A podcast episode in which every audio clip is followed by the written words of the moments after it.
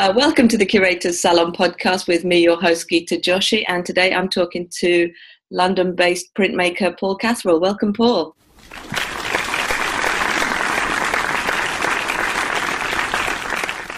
Thank you very much, Gita. So I thought we could start talking about, um, well, why, why, don't we start with your training? Where did you train in uh, printmaking? Well, um, funny, I didn't really have a specific training in printmaking, but I studied illustration uh, and general graphic design at Leicester Polytechnic, which is now De Montfort University. Um, and so I touched on lino cutting, I think just lino cutting when I was um, at Leicester. Uh, but I studied, yeah, I studied illustration, which for me was a lot of drawing and a lot of painting. So what happened is that I, I'd, I kind of developed a bit of a, I suppose, ironically, a figurative, quite painterly style, considering what I'm, I do now, and I suppose what I'm known a little bit for is that I, I initially started off loving life drawing and sketching people. That was my main love. And I even fancied myself as a courtroom illustrator, you know, for the news when they used to go into court. And, and being a bit of a reportage illustrator. Um, I remember one particular thing I seen in a Sunday supplement feature, uh, an illustrator who'd gone to the Falklands. So this was early 80s. Not that I fancied going to war, but I actually thought I could go along and draw people, and that's been, you know, just drawing people, getting paid for it. That sounds great. So I, I, I suppose I was almost hoping for a kind of, yeah, figurative, um, sketchy style, and that that developed when I was at Leicester. And during my time at Leicester, I I loved sketching people and I loved life painting. Turning them into illustrations was quite hard work, enjoyable work, but quite hard work. Uh, but I thought, well, if I'm going to make a living, I suppose I need I need to try and really force this.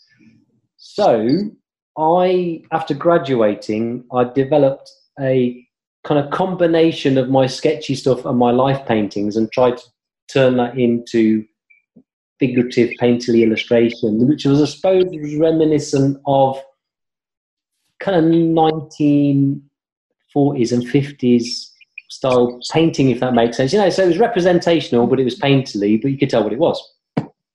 With a bit of Cezanne thrown in as well. So I love Paul So I, uh, I, I went down to London where the streets were paved with gold, sent down to London with my portfolio, which at the time was a physical portfolio, not digital. No emails or websites really then and uh, we were given a photocopied list of people to go and see to get freelance illustration work. And I literally, like Dick Whittington, traipsed around the tube and uh, made appointments with my portfolio. And I spent about, I suppose, seven or eight years um, being a jobbing illustrator or a not jobbing illustrator.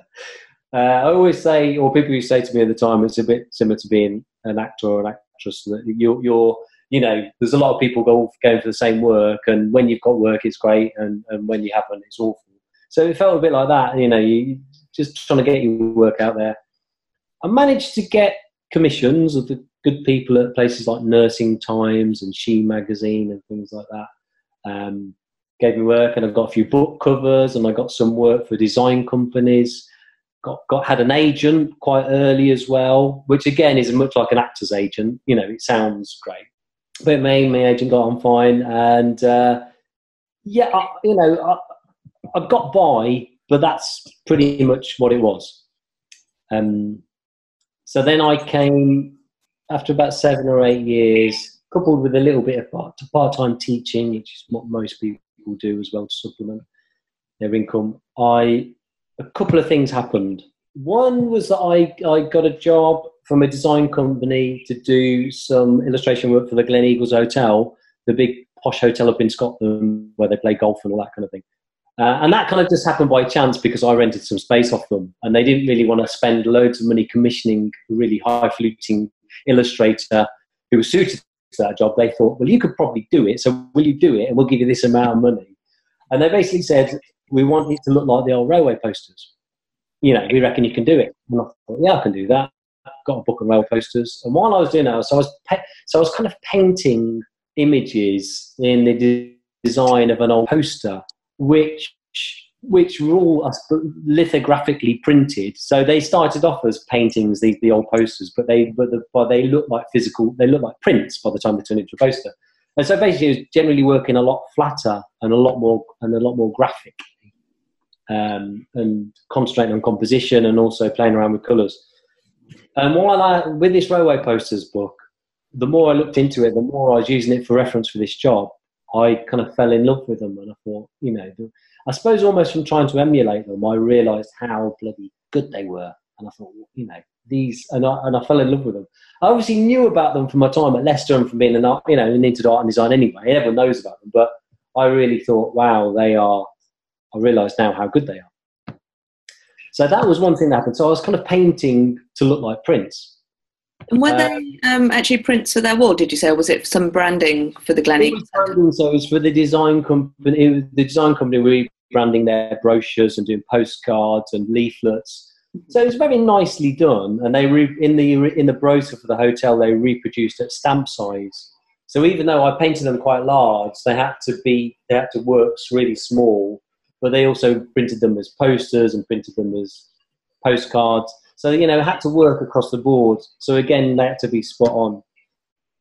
Uh, you know, and I, I, I, think they worked, and it was again, it was hard work, but I think they worked. Um, and then another thing happened around that time, or just shortly after. Um, I went to San Francisco, and while I was there, there was all these posters by an American illustrator called Michael Schwab, who, who created screen prints. He'd been uh, commissioned by the Golden Gates National Parks to do landmarks like Alcatraz and Fort Point and the Golden Gate National Bridge.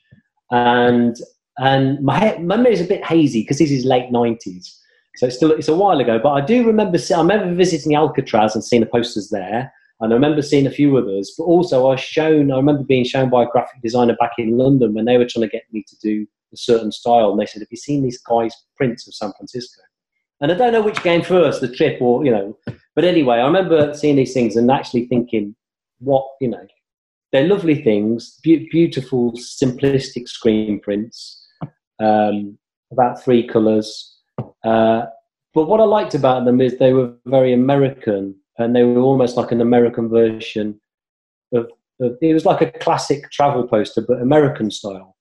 So what I'd been trying to do for Gleneagles, he'd done in a retro style, but it they'd gone kind of up to date. I suppose their time had come back round, and all the graphic designers loved them. All these graphic designers I was seeing in London, they've said, "Have you seen this guy?" And I was like, "Yeah, yeah, yeah." Um, so, it, and I remember being in San Francisco and actually thinking, you know, you lucky git getting that job. I, I would love, you know, I would dearly love that job in London or, or in, you know, it, back in Britain. Um, and I literally remember thinking, well, no one's going to give me that job. So I'm going to go home and just start doing it. Yeah, this coupled in with, um, tied in with the kind of build up to the millennium celebration. Uh, and, you know, London being albeit I think things are a lot more cynical then, but people can get excited or not excited, as the case may be, about the dome and the Millennium Bridge. And all. So all these things were happening. And so I thought, right, well, you know, I've got a theme and and I kind of want to do what he's done, but do it in my style and do it in a, in a, in a British style. Um, and that tied in with the fact of me thinking, well, I'm painting to look like prints. Why don't I just do a bloody print and not stop painting, doing an imitation of print, do a print? Coupled with the fact also that I'd seen the fact that he'ds they were selling posters all over the place. And I thought, well, if I do prints, I can create an image and I can hopefully sell posters and I've still got the image myself as well because I used to sell illustrations occasionally. And once you've sold it, it's gone. You know, that's it. You've got obviously got a copy of it, but you, your original's gone. And a few other things happened. I remember actually getting one of those iMacs, you know, the coloured iMacs. That yes. Like helmet. I got one of those, and I thought I better try and learn how to be maybe be a graphic designer if all the illustration work dries up. And I and I and, and I nearly smashed it to pieces with the hammer. As I've told you before, I'm a bit of a luddite, and I tried to learn on it, and I've never used a word processor or anything like that, and I just couldn't do it. And I'm I, and I, I was so close to smashing it to pieces, and I thought, well, look, you don't don't do that. Go back. Let's go back in time. You enjoyed doing lino cuts at Leicester. Lino cut you can do on a small scale initially. I can do at home. Um, so I kind of thought, right, you know, uh, even though the posters that I greatly admired were either lithographs, well, generally they were all, the old lithos, and I thought, well, I can't go and just start creating lithos. That involves getting a massive press or going to a printer's lino cut. I can do it. I can do an imitation almost of a, of a litho, and I could do it at home and just beaver away and have an exhibition. So that's cut a very long story short. That all those things happened at the same time, and so I kind of set off on my journey of doing. I think the dome was probably the first one I did while it was being built. So this was late '98, and I did the British Library that hadn't long been opened. It had only been open for one or two years. It's still in the news because Prince Charles had been derogatory about it, and and then I shortly after did the Millennium Bridge when that was built. I, I, did Bankside when it was being turned into the Tate Modern. So I'd kind of had a theme, you know. Um, that's where it all started. So this is late late nineties, turn of millennium, and I got a little set of prints done. Got a little set of these lino cuts that I'd done. I, I got myself an old bookbinding press, one of those cast iron things, and I, I was just beavering away in my, my room and I, I became addicted basically. I just got addicted to, to lino. And what I liked about it was um, I was taking them around to my graphic designer friends who commissioned me previously for illustration work, and and I was getting a really good reaction from them. And I even said, I remember saying to some of them, if if you give me a job, you know, another job, I'm going to just do it as a lino. Even if you want it as a painting, I'm going to do it as a lino. this was youthful cockiness, I think, and and, and they're like, oh, okay, you know, and, and they were, and I took them round, and they they they they were sniffing them, you know, and they were look feeling them and, and sniffing them, and I suppose the thing is that all these graphic designers around that time had all had a similar education to me, so all their design work at college had been with a scalpel and cow gum and things like that, and now they were sat in front of an Apple Mac all day. So it just been that quick transition to these to these design companies that used to have cow gum and scalpels, and all of a sudden, three years later, it's all it's all just wall to wall Mac, and they're sat in front of an iMac all day, and they they were kind of longing for that hand done artisan approach a bit, you know, or, or at least I could see an appreciation for it, if you know, you know, and I yeah. could see, and also this was around the time that you know, people were going on about organic food and farmers markets starting and all this kind of thing of small scale artisan things. And I thought, well, you know, the, this, this, these, these crafts are going to get reappreciated. Maybe rather than having to get a proper job, I can do these. And so, and so I just, you know, um, yeah, zoom in, fast forward. I, I, that's it. And I never stopped, you know. So you've always worked with lino cutting since then. You, you, haven't sort of experimented with screen printing or anything like that, which you could also get like the flat planes and things. Um, yeah, unfortunately, I uh, I became so addicted that I think I think I, I, I realised that I love the process. There's there's two there's two answers to this. One is um, because I was selling because because they it went okay, and on my first exhibition I sold a few and then I had a little gallery in Clapham called Clapham Art Gallery, not exist anymore, and I, I kind of basically forced them to have an exhibition, and they sold, you know, and they were selling, and and fortunate things happened, like the Architects of the Eye who had their offices opposite, and they'd seen a print I'd done of the Eye, and they bought them, and they, you know, and, and I just thought, right, this is working. If it ain't broke, don't fix it. And because these things take take a long time, you know, it takes a long, long time not just the physical printing, but the paring it down to its essentials and drawing them. You know, there's almost more work just drawing. That I, I almost didn't have time to experiment with anything else, which sounds bizarre, but because I was trying to make a living out of it, mm-hmm. I, I never afforded myself kind of that other creative time. Whereas if I'd been doing it as a, a side project or a hobby, I would have explored other avenues. Um, but I kind of thought, right, these are working, and just Stick just with do- it. yeah, stick with it. Sorry, something that I thought of when you were saying about when you were in America. I was say in America or somewhere. That um, a friend of mine who's an illustrator, uh, he says people just when uh, when people want to work with him, they just say, "Oh, we've got this amount of money." And they just go like really upfront with like, "This is the budget, and can you work to it?" Rather than "What are your fees?" Yes, yeah. I mean, I to tell you the truth, that that's always been the case. I, I, I, and I always almost like that approach um, because you, you know you, you. I've never quoted by. I don't think I, or very rarely in all the years I've I ever really quoted ever by the hour ever. Maybe once or twice by the day, but usually it's a case of this is a budget, take it or leave it. And and when you're doing a print, you know the time is so it takes a long time. So very rarely do I do commissions that that that pay well because it takes me so long to do them. But I have done commissions that pay well in the long run because of either the exposure or you can do a print and you can reach an agreement to edition that print and then you know they just use the image and then I can sell prints. So things like book covers, for example, which I haven't done loads of, but I've done nice ones over the years. The pay's atrocious, really, for how long it takes me. You know, the actual amount of time it takes me, but you can make it work by doing an edition, and then then I've got them for years to come, and I can sell the prints. So you know, if if the image is right, then then it can work. So that's like a form of licensing, then, really, isn't it? Yeah, a little bit. It's. I mean, it, it, it tends to be quite, you know, informal almost. So, so for book jackets, the, the, the publishers are generally they're interested in the book jacket, and you know, if I do a print, I'll usually say, you know, either I'll give you a print if it pays all right, or you know, or, or if it's you know, if they're really scraping it down to bare bones, I'll say, look, I'll do a print, and you can, you know, you can buy a print for a third of the price of what I'd sell them for. And so they get a nice print out of it, and they get the use of the thing, and they're just paying for the usage. And if, if I just say, look, if I do editions of this, can I just sell them myself at private exhibitions? They're they're fine with that because I usually have a book cover as well next to it, and it sells the book a bit.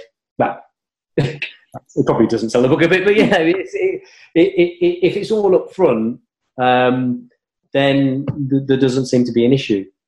And um, what about the galleries then? So you started selling your prints. Did you say you were selling them yourself directly originally, and then Yeah, I, I still do that, and and that's something that I've done ever since the, since the start.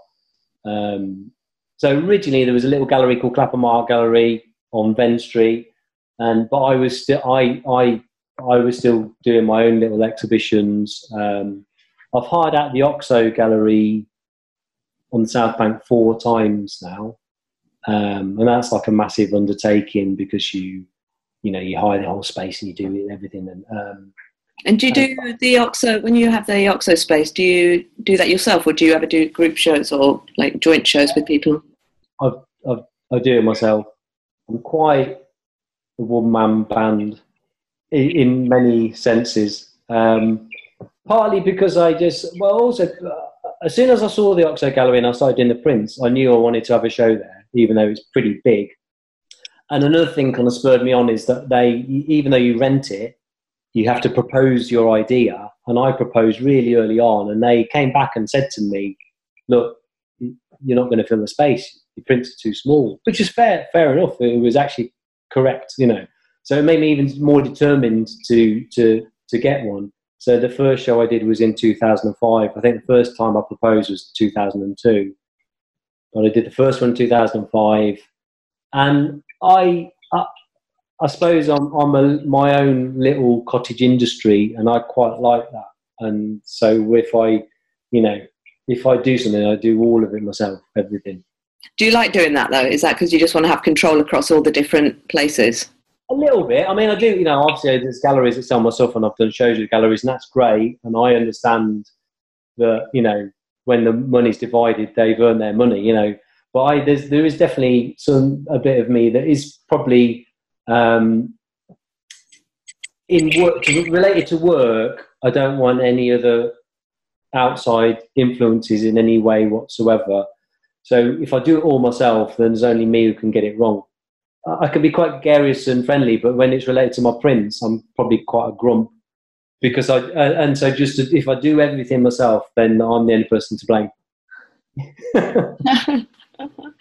so um, mostly, are you printing uh, artichoke mostly these days? Yes. Um, so that's another example of if it ain't broke, don't fix it. So I started. Uh, I think as soon as I found out when I when I, I, was doing the early prints on a little bookbinding press, so I could only go up to about between A4 A3 size, and then I you know I soon realised I wanted to go bigger. Um, and I think through Kappa Art Gallery they told me about artichoke. At the time I was staying with a mate in Tower Bridge, so it wasn't miles away. Um, and then and I just yeah ever since 2001 I started going there and you know, I've kind of become part of the furniture. But what I like about it there is that it's it, it's it's rough and ready. It it is a proper old-fashioned print place, and you if you want to go down and get your head down and work like mad, you, you can. If you want to go there and have a little bit of a social aspect, you can, and people understand the parameters generally. You know, so if you've got head down and you're working, that's it. If you offer people a cup of tea, you want to chat. and, and I like I, I, like that aspect of it, you know. And and um, I must going back to what we previously touched on. What's funny about it is when I first started I thought, well, it's great because they do etching and they do litho, and they've got had an old Albion press at the time, and you know, and there's, there's even stone litho, and so it'll break me out of my lino cutting you know, I'll, I'll, in, in quiet periods, I'll learn how to do all these other processes. But that hasn't happened yet. and that was in 2001, I thought that, and it hasn't happened, and it's 2018. I, did, I, did, once touch on litho, on offset litho, and I had a little course there for two days. And um, and that was with Megan, Megan Fishball. Now, sadly, sadly now gone back over over the seas um, greatly missed. And she, you know, taught me how to do the offset litho. And uh, and I suppose that's another thing that came into it because I because I love what I do, but I I, I make uh, try and make a living out of it. I have to make harsh decisions, and I realise that yeah, I love this, but for me to get good enough to do lithos to sell, I'm to have to devote about six months just learning to get to a standard, you know, good enough and so that almost cut it out for me because I was thinking, well, to carry on doing this, I need to be making linos and selling them. So it's almost, I've, I've been on a not, I was going to say treadmill, that makes it sound like horrible, but I've been on a nice treadmill because I've been frantically, because I like lino and I like the process, but I've been frantically trying to do enough that I can keep on selling them and do ones that will sell almost to fund well ones that might not sell as well. So, and I'm, I'm only just really getting to the time where I can possibly have a little bit of breathing space and do things I think, well, they might not be popular, but I'm going to do it. You know? So are you doing um, only buildings? Like, because I know your work very much as um, London referenced. Um, and very much buildings, you know, things like the um, Battersea Power Station and the Oxo Tower and those sort of things. Yeah. Um, do you do any other I, have I've I've occasionally done figures in some some kind of illustration work in publishing work. Very quite rare. Uh, and I suppose what happens is if I get a commission now, people are asking me to do architectural stuff because that's what they've seen, which is nice. So I get asked to do what I, you know, I have branched out into other cities. But another thing is, you know, I've done a few Paris and New York, Brighton, those kind of things another thing about what I referencing what I said earlier is that I once certain buildings do will will have a, a, a an audience. So Battersea Power Station and the, the South Bank Centre and the Barbican, they have, they do have an audience. So um, and to to carry on being able to afford to do it, I have to carry on doing them, even though it's a labour of love because I love those places. So, but I uh, so you know I I I I wouldn't say I've been stuck because I could, all, to tell you the truth, I could carry on just doing, I could do the National Theatre for the rest of my life. I could carry on doing that every day. because I love it that much. And each time you do a print, you the thing about lino is each time you've done a print, you almost want to just do it again with just a bit of a change, or do it again in a different colorway. And and you know, and I could forever do that. What, I think I, certainly on something like the National um, Theatre, you know, there's so many aspects to it as well, aren't there? You know, as you just move around the building, so many different planes and things. That's it's amazing. But that's what you've become become known for, really. The that sort of poster style with the flat colours and a lot of brutalist buildings around London, but you know the other things like Battersea Power Station anyway. So it makes sense that you'd be, you know, drawing in clients looking for architectural prints, I guess. Yeah, yeah, and it's what's what's you know my my my true love, which have, which fortunately because of commissions from the South Bank Centre, I've been able to explore, would, would is like brutalist and modernist stuff, and the classic kind of I suppose Battersea Power Station is is deco. I don't know if it'd be referred to as Art Deco. I think it would be. Um, you know, and, and some of the monument, the, the kind of really powerful Art Deco monuments. So now I'm fortunate enough to get commissioned to do stuff that I would do myself gladly. You know, doesn't happen that often, by the way. You know, the commissions, but it, it's it, yeah, you know, that that's my love. I mean, and if if someone were to like sponsor me, for example, to say, you know, have a year off doing that. Don't worry about mortgage and the kids and stuff. Just here's you don't have to earn, you don't have to send any prints for a year. Go and do this for a year. I would possibly go and do something like you know the lost brutalist monuments around Britain. You know, there's low, there's low. I mean, I I was brought up in Coventry, mm-hmm. which which I think subconsciously embedded a, a love of concrete, even though that wasn't apparent when I was there. But I think it is as I've analysed what I've liked doing and things that I was drawn to in London. I was always drawn to the South Bank Centre and to the Barbican and it did, you know, when I first moved down to London, they were pretty quiet places. You know, they, they weren't they weren't dressed up like they are now, and they weren't appreciated as they are now. And there's, you know, they're still underappreciated, but there's they're almost 50-50 now, whereas then it used to be kind of 80-20, You know, they had a few lovers, but and it was and it used to be pretty quiet down on the South Bank, and I think that reminded me of Coventry City Centre because it was a bit neglected, a lot of concrete on a rainy day. You know, it felt like home. So that and that's something I've only become I've only come to realise as I've, I've, I've really thought about doing the work. Um, so my my next project, which I'm desperate to do, is to do a set of Coventry and go back to where it, it you know it started. Um, spurred on a little bit by the fact that they got awarded the 2021 European City of Culture. Oh my gosh! Yeah. So what, what, Yeah. So what Hull had and what Liverpool had, that's going to be Coventry in 2021, I think. But I've been gathering on about doing it for years, but I've never been able to afford the luxury of time because I, I remember thinking about 10 years ago, I'm going to do a set of Coventry, and I thought if I really go and do a set, that's like about if I want to do a set of four prints, that's all, that's like six, eight months, and who's going to buy them? You know. and I don't mean that, but you know, as in, to, I, I've had to really consciously think about that because I thought, yeah, there might, but it's it's a big risk, and I don't, and I couldn't afford the time. Mm-hmm. Um, so, uh, did you work when you're? Um, I mean, obviously, I understand that um, the printing process and the carving can take time, but you're working from photographs, or are you there sort of drawing, and then yeah. then sort of turning them onto the lino? They are. They're generally. I, I take a lot of photos if I had the luxury of time, I I will go down to on site and sketch. That's something that happens a lot less now because I'm always like I've got to.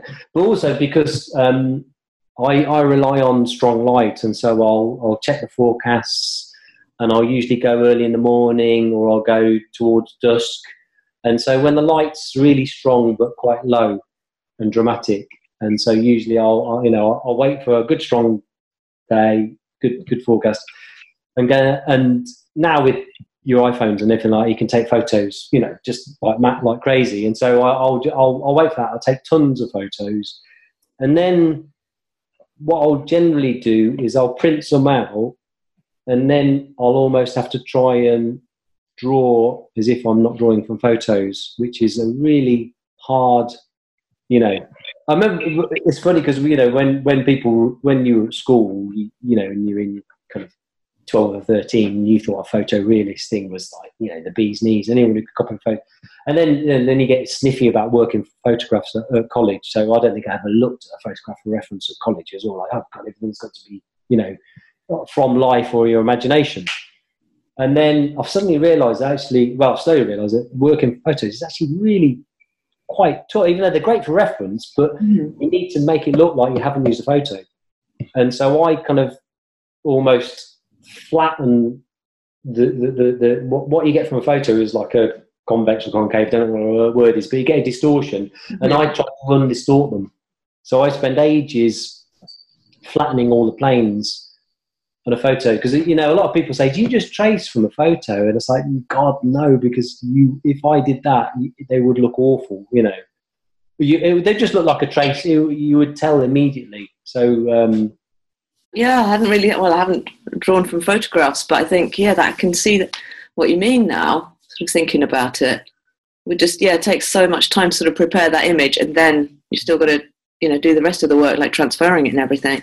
Yeah, I mean, composition to me, the composition and design is everything, and so all the hard work is is at those initial stages. That's that's the that's the real work the printing and the carve. I mean, the carving's pleasure.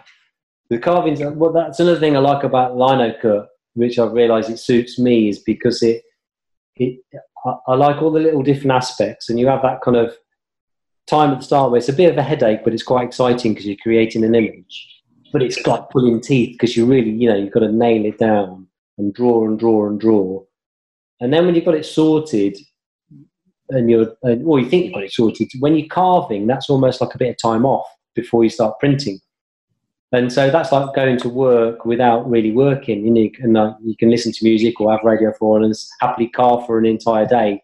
So you've done a lot of work, but you've not stressed yourself. and I, I, like that bit of it. And then, then when you go back to printing, it's a little bit of both. So it's like the manual, physical aspect of printing and mixing colours and being precise and being a technician.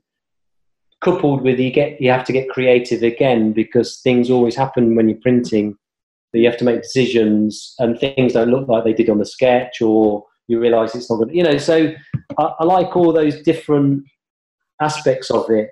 Um, and i think that's why it suits me i finally realized it suits me a lot more than what i thought had suited me when i was at college which was going out and sketching people or doing a painting because I, I still like actually I still like sketching people, but um, you need to loosen up so much. Whereas maybe the methodical, precise aspect of lino and the plodding nature of it maybe is a reflection of me. that I'm quite plodding and you know dull. well, no, another thing is I working, so it's all good. Yeah, I like I like the fact that with um, when I when I used to paint, for an illustration, I always used to find that really tense because you could spend two days in a painting and then mess it up in two minutes and never get it back. And, and I always found that quite stressful. Whereas printing is a lot more, people say, God, it's, you know, that's really unforgiving. And once it's done, it's done. And that's, you know, but it, it, the way you have to do it, it, you don't make those terrible mistakes. And even if you print a colour wrongly and it doesn't work, you've got other prints to fall back on and you can go and cut another plate and you think you have to think about it. Whereas a painting, as soon as it's lost, it's lost, I think. Oh. Which I oh. think is why I like sketching, because a sketch is a sketch and that's it. What about sense. your um, colour palettes then? I mean, well, at what point have you decided what the sort of colour range is going to be on a print? I, I, I usually have them, they're kind of figured in my head a little bit from the start and I remember getting asked about this previously, and and and I and I said, oh, I think every building has a has a colour, and to me they kind of do. So so like the Tate is always pink, not the Tate itself, but I think a, a bright pink for the Tate Modern.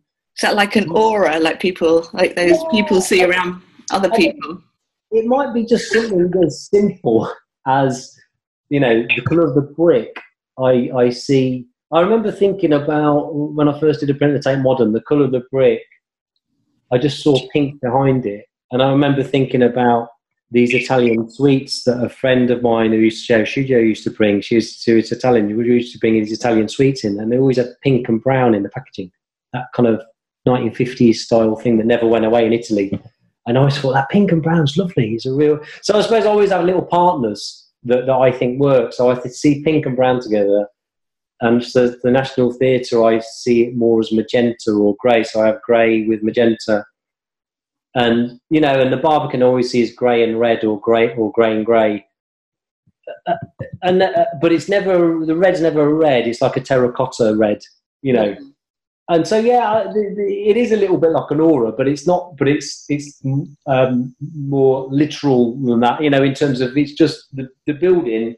It's they generally have two colours they go with, so that that's there in my head, and then working out the secondary colours is kind of the the that's the hard work.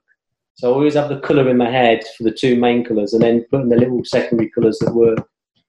And not and they you know they just kind of I suppose I suppose maybe all that time doing paintings as an illustrator helped me learn about what goes with what and how to mix. So that because the process is exactly the same, mixing inks is the same as mixing paint. So I've got I, I've got all this little kind of Pantone reference in my head of what goes with what. And I try and change it, you know, I try to kind of freshen it up, but I know I've got these little colour palettes that, that will work. Um, because when you were saying earlier about um, seeing the work in, in in San Francisco, and you said that that felt sort of a very much a contemporary uh, version of you know your own references to the railway posters from the 30s and 40s. That's what I was thinking was you know was was it the color palette actually that had just been updated so much? It was um, on those. It was it was everything about them. It was their mm. simplicity, their design, I suppose it's one of those things that I I knew how hard it was to do what he'd done, but to lots of other people, and you know, one and this isn't meant in a derogatory way. Uh, why should people, you know, they, they just. I remember people almost being, apart from graphic designers, people almost being surprised by why I like these so much, because and it was because they were so simple. But so simplicity looks easy, and if you've ever tried to do something simple, you, it is not easy. It's the hardest thing to do. And so, so I suppose it was my my appreciation of, you know, God, He's made that work, and it's so simple, and that is that's tough. But the simplicity is actually in the reductivist sort of nature of it, actually, isn't it? Like how much is actually left out. I think yeah. times in those things rather than yeah than the detail. Yeah, less, less, is more. Less is. I remember actually here, and even though his prints are very different from mine, uh, uh, Norman Ackroyd on Radio 4, and and he said, you know, what's important is is the I can't remember his exact term, but he said what you know, it's almost what you leave the colour of the paper is more important than anything else. He said it's the paper, and it, and, and I always think like that. I always think whenever I do an image, I thought, what can I leave the paper as the paper coming through, and if I've got the right balance of just paper, white, you know, or, or just off white, then then making that work um, is the important thing. And you know, as I've kind of done more and more prints, I've and they've gone towards a, a, a little version of semi-abstraction, never abstract, but they've they've you know messed around with shapes and planes and things like that, rather than doing true representational stuff. And that's come about from the process. That has come about from printing things and actually thinking when they were two thirds done sometimes, looking better than they did when they were finished. Oh. So years ago, I'd do these prints and and I and they'd be finished and they'd almost be a disappointment, even though they were finished. I remember thinking I liked them when they were just three or four colours just before I did the last colour. So I'm I'm I'm trying all the time to to get that feeling, that freshness and that simplicity have you got any shows coming up, or what are you working on for the time ahead? It was a busy year this year because I, well, actually, late so late 2017, I had a show with Eames Fine Art, and that was a brutalism and modernism show, and that was November 2017. And then this May, I, I did the Oxo show myself, and that was that was 20 years of lino cuts. How did so, that go? So I first started in '98, and this was uh, yeah, it was it was great. Yeah, it was it was always gone gone. You know, it's always gone. It's it's it's bloody hard work, but it, it went well. I, I didn't say it got. It, I wouldn't say great, but it, it, no, it went really well. It was really busy. Sold. It's always a massive undertaking that and costs so much money and all that. But it, you know, it went well, so I, I definitely can't complain. Do you do uh, any um, artist fairs? I've done the. I, I did the Eastbourne Print and Illustration Fair actually this year, and I think that was a little bit of a reaction of of having shows and kind of working like a maniac for quite a few years. And then after the Oxo show, I thought, oh, I'm going to say yes to a couple of things that I would have said no to before and just try them.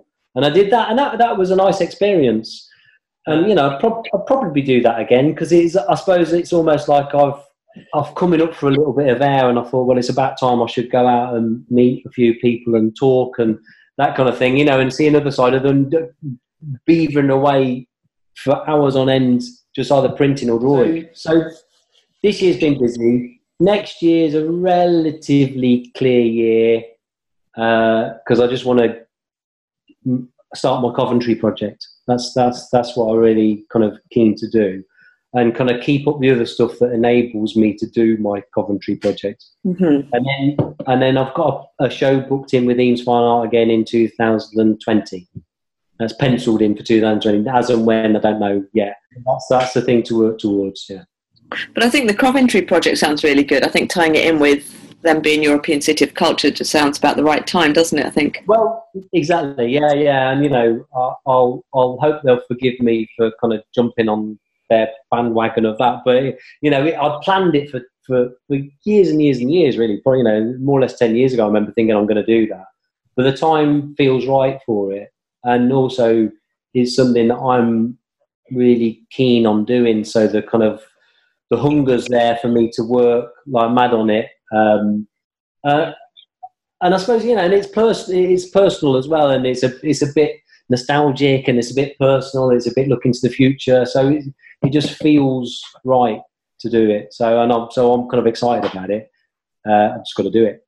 That's the hard bit. so where can people find you online? So online, uh, it's just www.paulcatherall.com. So nice and simple. There's not many people with my name. On Instagram, I am Paul Catherall Prints. Okay, I'll put all of that in the show notes as well. Thank you. On Twitter, I'm Paul underscore Catherall. Got a website that's only been up for a year, which is a kind of relatively, which was a massive undertaking as well.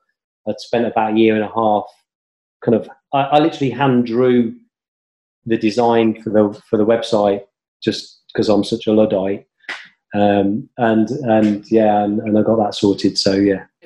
Thanks, Paul, so much for coming on the podcast. I look forward to seeing you soon. It's been a pleasure. Thank you for asking, Miggy. Thank you.